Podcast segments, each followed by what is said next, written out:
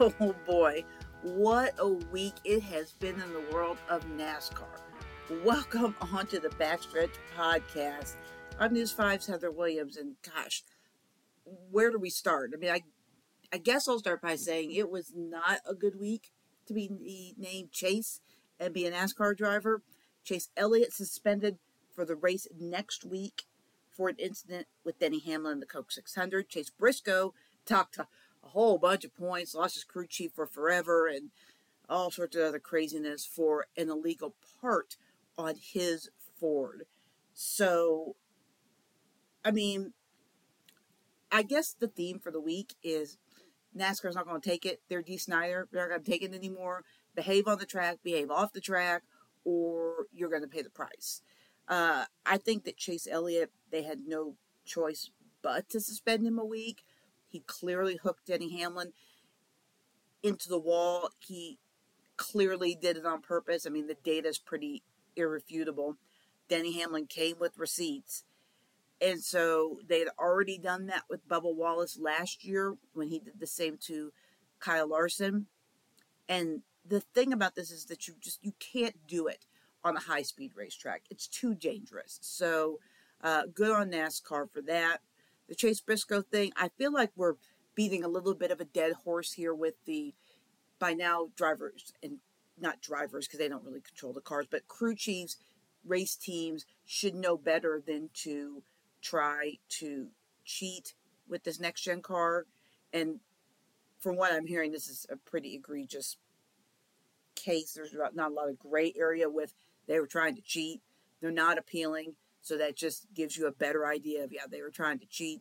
So um, I don't think there's much to talk about in this one because it's it's a thing. I, I Chris and I are going to talk about this a little bit later on, but um, he says, you know, as long as there's racing, they're going to try to cheat because that's part of what this is. But NASCAR's trying to cut it down, and you know, they uh, they got caught. That's all I can say. Our guest this week is Chase Briscoe, and to be fair, my conversation with Chase was before the penalties came down, so uh, we're not going to talk about that. If I had known that that was happening, then I would have. Um, I would have asked him about it, but I didn't know it was it was coming down, so um, that's why it'll be a little odd in uh, our discussion of not talking about it because uh, this conversation was on Monday. So that's that. Uh, also, Chris and I are going to talk about all the things we just mentioned here and, and a few more. And I, now I'm just babbling, so let's just get to it. First of all, let's talk about. Well, let's just talk about it all. He, he obviously was suspended for mm-hmm. Uh, right rear hooking Denny Hamlin into yep. the wall a lot of people say they don't see the difference between that and what that they they see a difference between that and what Bubba did uh, with Kyle Larson that got him suspended. First, let's start with explain why a right rear hook to a driver into the wall. I feel like this doesn't need to be asked, but why that's so dangerous. Well, it's it's the to me it's it's you're you're turning you're causing that car vehicle, truck, car, whatever it is, to turn in, a, in an opposite direction of where it's going and it goes to an abrupt halt.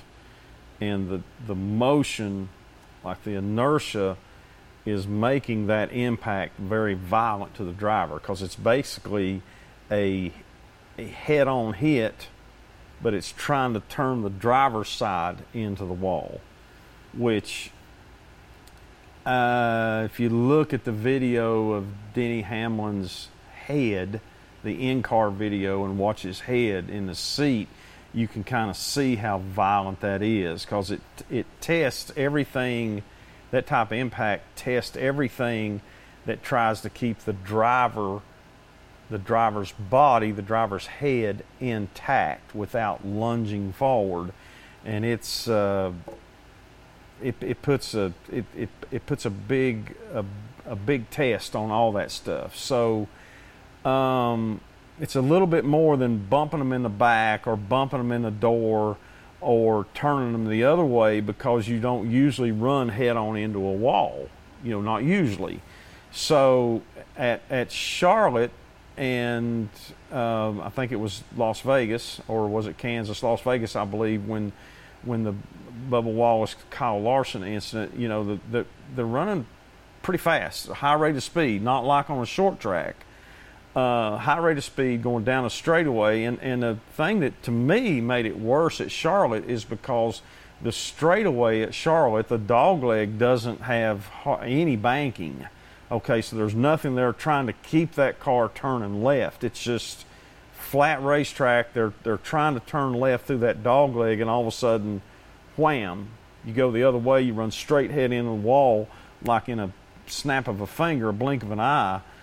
Pretty violent, pretty dangerous. Um, are any of them really not violent? No, no. But this one, and I think it's a rule of thumb. Everybody knows it. That it's like the it's one of those unwritten "don't do this" rules. Uh, it's a it's a thing that it's an understanding between everybody. It, would be like kind of a, a pitcher intentionally throwing a 105 mile an hour fastball right at somebody's forehead okay, not at their feet or their knees or whatever, but right at their head. It'd also be like the batter taking the bat and throwing it straight at the pitcher. It would be like an offensive lineman in football intentionally hitting a player, a defensive lineman, in the back of the leg. You know, it's one of it's those things that like, okay, this is this is out of bounds. This is out. You know, I'll, I'll bump you in the door. I'll hit you straight in the back bumper. I'll rub you. I may even run you in the wall side, you know, side slap you, but I'm not going to turn you.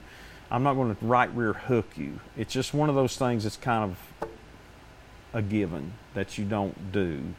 And, uh, you know, Heather, to be honest with you, we're seeing way too much of it. In my opinion, uh, it's kind of the cows are out of the barn here.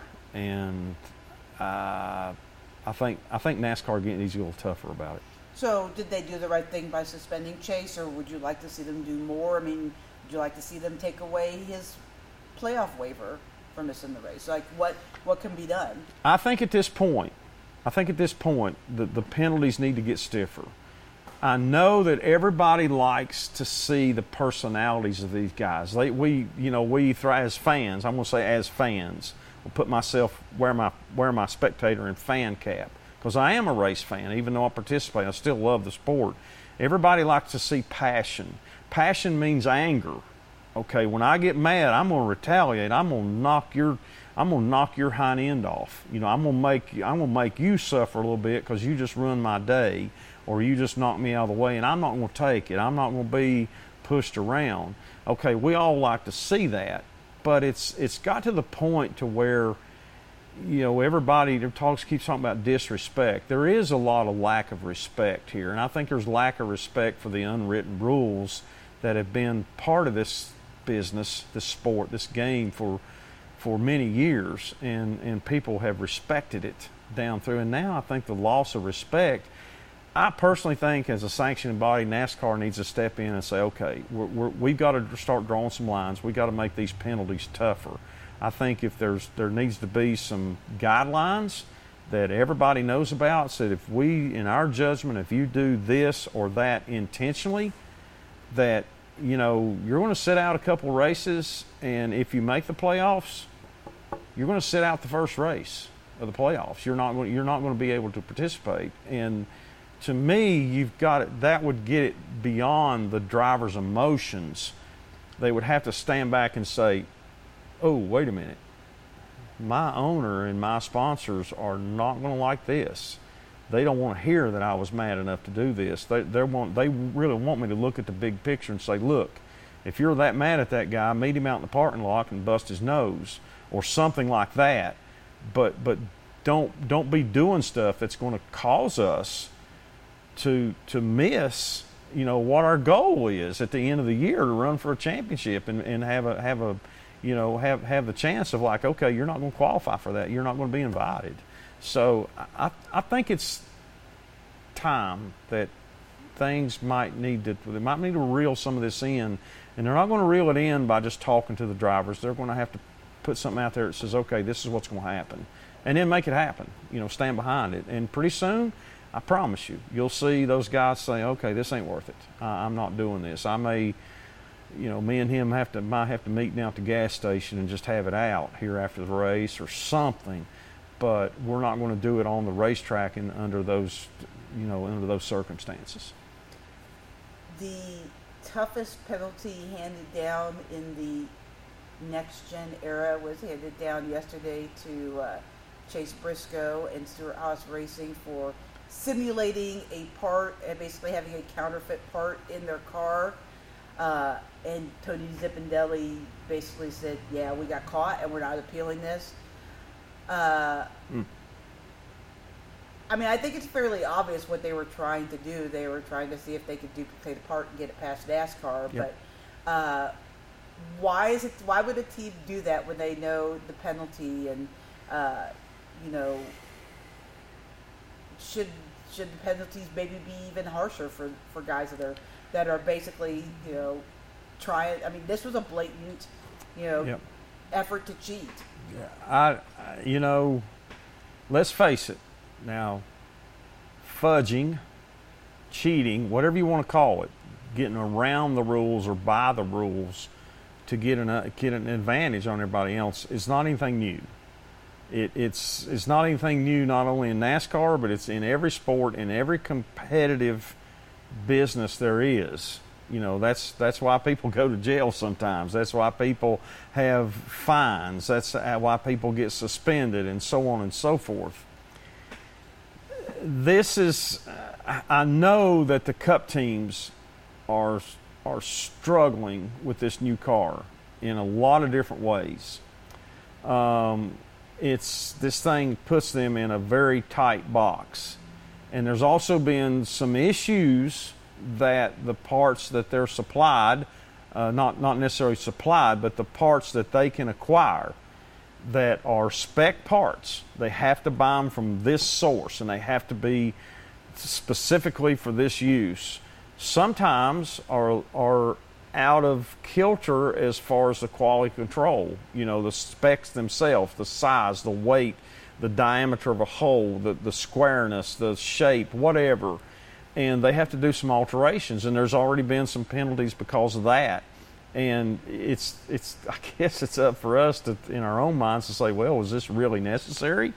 Or did they do it, yeah, to make it fit, but in the process they made it a little more aerodynamic or a little bit lighter? or something that gave them a competitive advantage. I, am not, I don't really know what part it was that they did, but if they admitted that, yeah, we got cheating, we got caught, um, pleading guilty doesn't take away the punishment. Um, I think NASCAR's trying to make a point, and that the, the, the gen the next gen car let's face it, is already a sore subject with a lot of car owners and most of the drivers for different reasons. Uh, there's some issues with it. Everybody's frustrated. I've talked to several people that tell me that they spend more time checking and doing quality control checks on the parts and trying to get them all ordered and get them in the get them in the system. They spend way more time doing that than they actually do putting cars together. So that's frustrating. And now everybody, it's very, very competitive. It's very hard to run up front. It's very hard to get an advantage, and they're looking for every place they can to get an advantage. And sometimes those places aren't within the rules or aren't within the law. So I think I think there needs to be some pretty harsh judgment here about okay, how can we stop this? The the, the penalties have to be I guess the risk has to be way more than the reward. And then that's a that's a barbed wire, razor sharp line to walk. And yeah, um, this project has brought on some pretty stiff growing pains, and I know that it's hard for everybody. But that's kind of that's kind of the swamp we're in right now, and I, I don't know. I'm not I'm not going to pass judgment on a particular team or the, the manufacturers or NASCAR to say, okay, th- this is too much or not enough. I, I think it's I think it's going to be just a work in progress, you know. And somewhere along the line, you got to be able to say, okay, this is where this is where we're land. This is what we don't let go, and this is maybe what we do let go. But everybody's going to have the same thing to a point, and you're just going to have to drive it harder or do a little bit of make better decisions as crew chiefs and race engineers. Have your setup closer, your pit crews better. D- does that make good racing? Maybe, but not always. So I've always said, you know, that, that to me, trying to make things perfect is not the right thing to do because I think perfect is boring. And I think when it comes to car racing, it could be very boring. And we don't, we're not going to sell boring. We sell entertainment. That's the bottom line. And I'm hoping we can find common ground here soon. I feel like this week, I I feel a little sorry for the race winner. Like Ryan Blaney broke a 58 race losing streak or whatever, and nobody's talking about him because of all the craziness with with Chase and Denny and Bubba and Almirola getting into it, and then this big punishment uh, for uh, for Stewart-Haas. But really, it was an incredible race for Blaney, who has been really consistent. You felt like he was on the, the, the cusp of of winning a race and then went out there. I mean, it was an entertaining race, but I don't feel like from about the halfway point on that there was any, any doubt that unless something went wrong, that Blaney was going to win that race. So, how big was this win for, for him specifically, and also for the Ford to have kind of struggled a little bit? I think is a huge weekend for them on what many people many people feel like is the biggest weekend of the year every year in racing. You know, you start with, like we talked about it last week, you start with Monaco, you go to the Indy 500. And of course, this weekend drug into a very long weekend because of weather, but that, that, that goes along with it too. You know, the Coke 600 World, we always call it, old, us older guys call it the World 600. Man, that is, I mean, it is like Tour de France. Um, 24 hour Le Mans. Uh, it's it's just it's it's the test of it's a test of toughness. It's the longest race we run, and it's everybody knows that going in. And for Blaney, the way I look at it, like you know, let's face it, you know he's got fast cars, you know he's got good stuff. The kid is a uh, is a fast driver. He's a talented young man. Um, I think it was I think it was a, a perfect storm to where they had a really fast car, and he knew it and he was like on his game, like he was up on needles, had elbows out driving. He knew this was his race to lose. And finally, for lack of better words, is I think they finally just okay. They finally got the bullets out of their gun and couldn't shoot themselves in the foot. So they won a race, and they won a race on the same weekend that his owner won his what 19th Indy 500 you know, and, and his team needs this. Now they're in the playoffs. Now they're in the hunt. Now they've got a little momentum. Now they got something to build on. And yeah, the Fords have been a little bit, a little bit weak so far this year. Uh, they changed nose pieces over the off season. That's been kind of documented, and they wanted less drag, and they ended up with less drag on their cars, but also less front downforce, which has made them hard harder to get a good balance for these races, especially places like Charlotte. Now they found a little bit of combination. Now they've got some hope. This will give everybody else a, a, a, like a gleam of hope. Maybe Stewart-Haas and the other Penske teams can can catch on and say, you know what, we can do this. We just got to find the right combination and work a little harder. And um, it, it's I think it's it's anything like that, man, Heather. It's just it's huge. It's momentum building. It's like confidence building. It's like okay, now I'm not just I'm back in the conversation. Everywhere we go now, mile and a half at least they're going to be talking about. Well, Blaney won the World 600, so he's he's he's he's a favorite here. So that's going to be the rest of the year. Um, who knows? You know, he may be one of the ones at Final Four, uh, going to Phoenix. So uh, that team's had a pretty good record there too. So we'll see. Big weekend for them. St. Louis this weekend. Uh, still kind of a fairly new track to the Cup Series. Yes. So, what's the challenge for the drivers in the crew chiefs this weekend? T- t- well, it's just uh, again they don't have a you know they don't have a big book of notes, so they don't have a their computers not uh, filled with notes on Gateway. Uh, it's a you know, it's kind of an odd, kind of an odd bird. It's a uh, mile and a quarter in length. The two ends of the racetrack, the turn one and two, and then the turn big long. Some people call it three and four. Some people just call it turn three.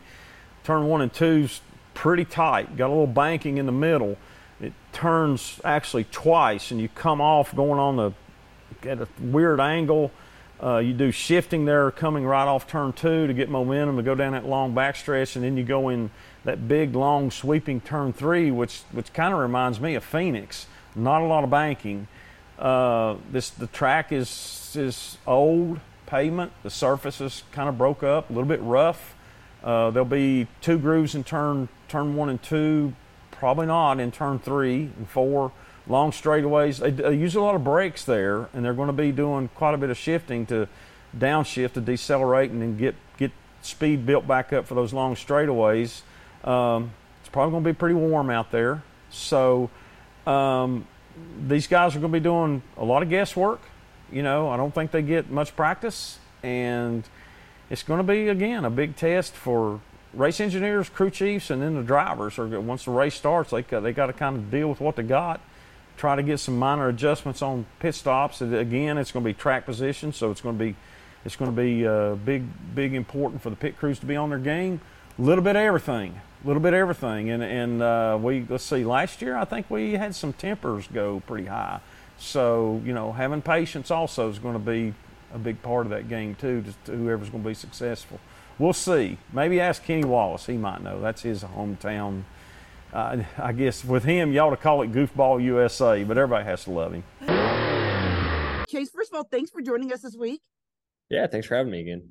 So let's start with the Coke 600. I know uh, you probably didn't get the finish you wanted, but the Ford and, and Stewart-Haas really showed a lot of speed. You guys were up front for a big chunk of that race. How do you think the team is maybe progressing as the season goes along?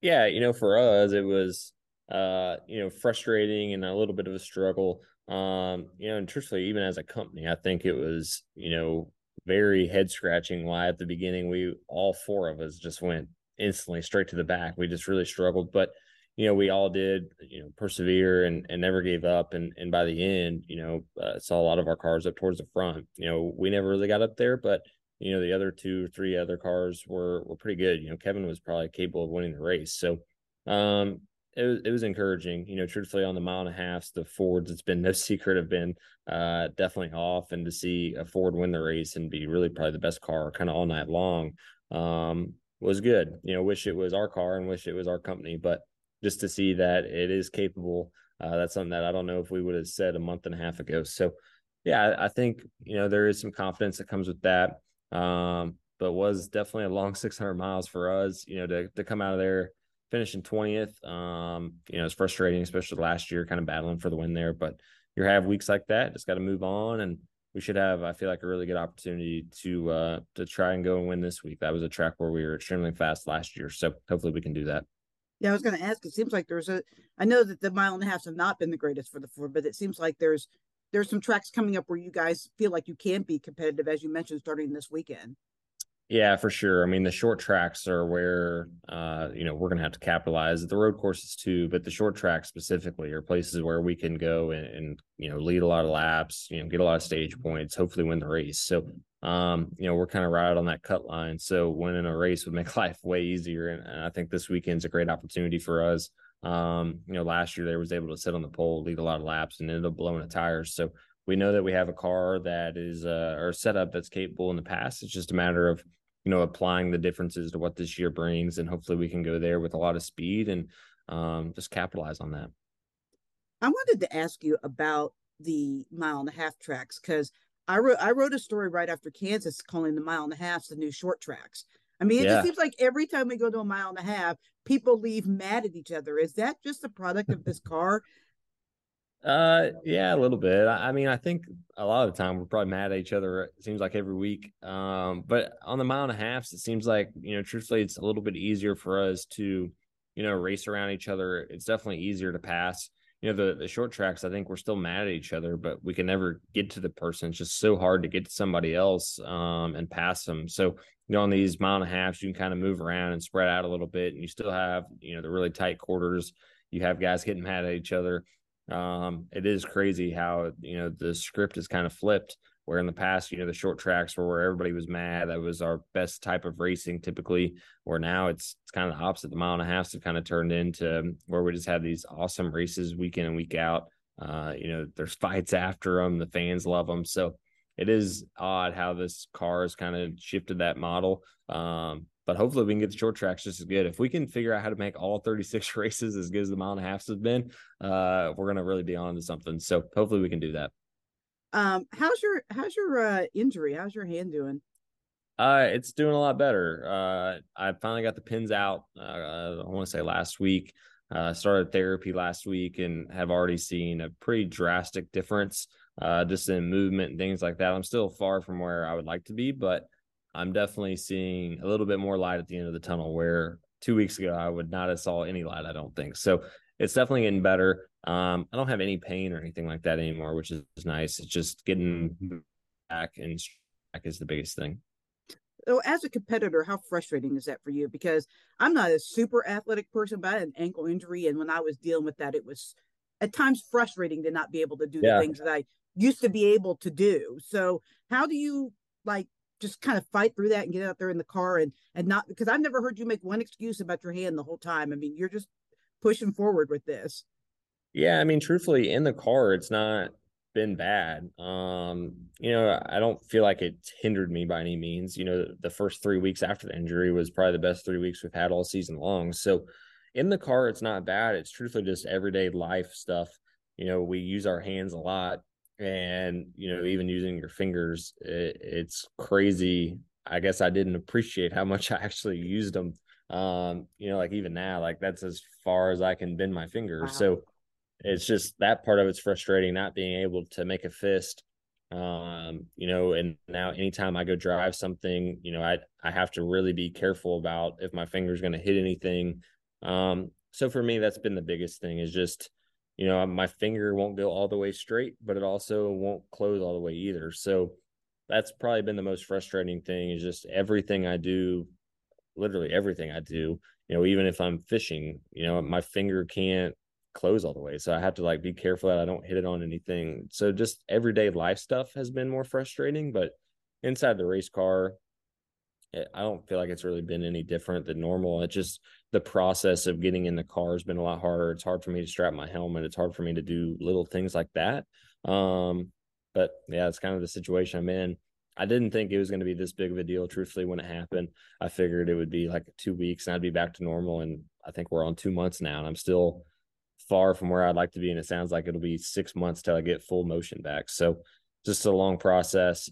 Um, but yeah, part of it the human body and how it all everybody heals differently and things are sometimes worse than we think we are. And with my ankle, I didn't think it was a big deal at all. And I started to go to physical therapy and I'm like, oh, yeah, this is way worse than I thought it was. Yeah, I didn't it's realize crazy. not moving my finger for, you know, four weeks or whatever it was in that splint with the pins in it. I, I mean, I figured, you know, it'd go right back to normal. And it, it's crazy how literally if you don't move a muscle for two days like just how instantly you lose motion and strength and it's pretty wild how the body works. Uh final question for you. We kind of just wrapped up a, a really big month in the sport with uh with the north wilkesboro and darlington and the coke 600 how big do you think these last few weeks were for the sport just as far as not only just exposing kind of younger fans to the history but kind of playing on the national stage? I mean there were eyes on this sport that that haven't been on it or wouldn't be on it normally? Yeah, I think you know the last month was definitely um you know just a, a, unique month truthfully. We were really close to home for three weeks in a row where we really haven't been that close to charlotte three weeks in a row for a really long time on the schedule. So i feel like especially the carolina fan base um really got a, a huge flavor of nascar which was nice. But then also yeah even on a national scale you know we had two you know, I feel like, well, really three weeks in a row where you had just big races. You know, the throwback race is always one that I feel like draws a lot of attention. Then you go to North Wilkesboro, where we haven't been since, you know, 1996. And then you have the Coke 600, which is obviously a kind of a crown jewel race. So there's just a lot of people watching those races in general that, you know, especially the, the Coke 600 is one of those races where even if you're not a race fan like that you just kind of watch it on memorial day because it's it's on right like it's a sporting event that is on so I feel like that's been good for our sport. to have all the action and just the good you know content and stories these last couple weeks come out um especially if there's a new fan watching and you know truthfully you know especially on memorial day weekend when you know there's probably a lot of eyes on f1 and and indy in the indy 500 you know the f1 race was not very exciting at all so the fact that we had an exciting race for those fans um you know can hopefully draw more of our more fans to our sport but we have an exciting time coming up too you know the chicago street race is going to be a race that has probably more eyes on it than uh, as far as new NASCAR fans than ever before. So we just really need to capitalize on that and hopefully put on a really good show and um, yeah, just continue to build on that. All right, for my final thought, I want to talk about street racing in Chicago because I had the greatest opportunity to go up and see the actual area where they're going to be racing. And I, my mother is from Chicago. I haven't been to Chicago since I was a teenager, I think was the last time I was in Chicago, other than just switching planes in O'Hare or Midway, flying somewhere else. Um, so I was a bit skeptical hearing about a race in Chicago just from what was the downtown area going to be like, what was the area going to be like. You know, some cities, you know, have all cities have problems with crime and, and vagrants and, you know, unsavories. But this part of Chicago that this is in is not that part of Chicago. That part of Chicago exists. I'm sure of it, but that's not where they're going to be racing. Where they're going to be racing is beautiful. It's right on the lakefront. Um, I call it bougie part of Chicago. Um, the course, I got a chance to drive it with Dale Jarrett, and I'll be I'll be sharing that in a, a later podcast when we get closer to the race weekend. But um, it's cool. It's going to be so cool. If they pull this off, it'll be great. I was surprised at how wide the streets were because uh, I wasn't really expecting that. So that'll be something else to watch out when it gets closer to race time, and so you can just see for yourself. But it got me more excited about the street course racing. I think it's something NASCAR has to do, um, or they're going to be left behind by Indy and F1, who already do the street racing. So um, I look forward to that in about a month from now. That's it for this week's edition of the Backstretch. We'll see you next week.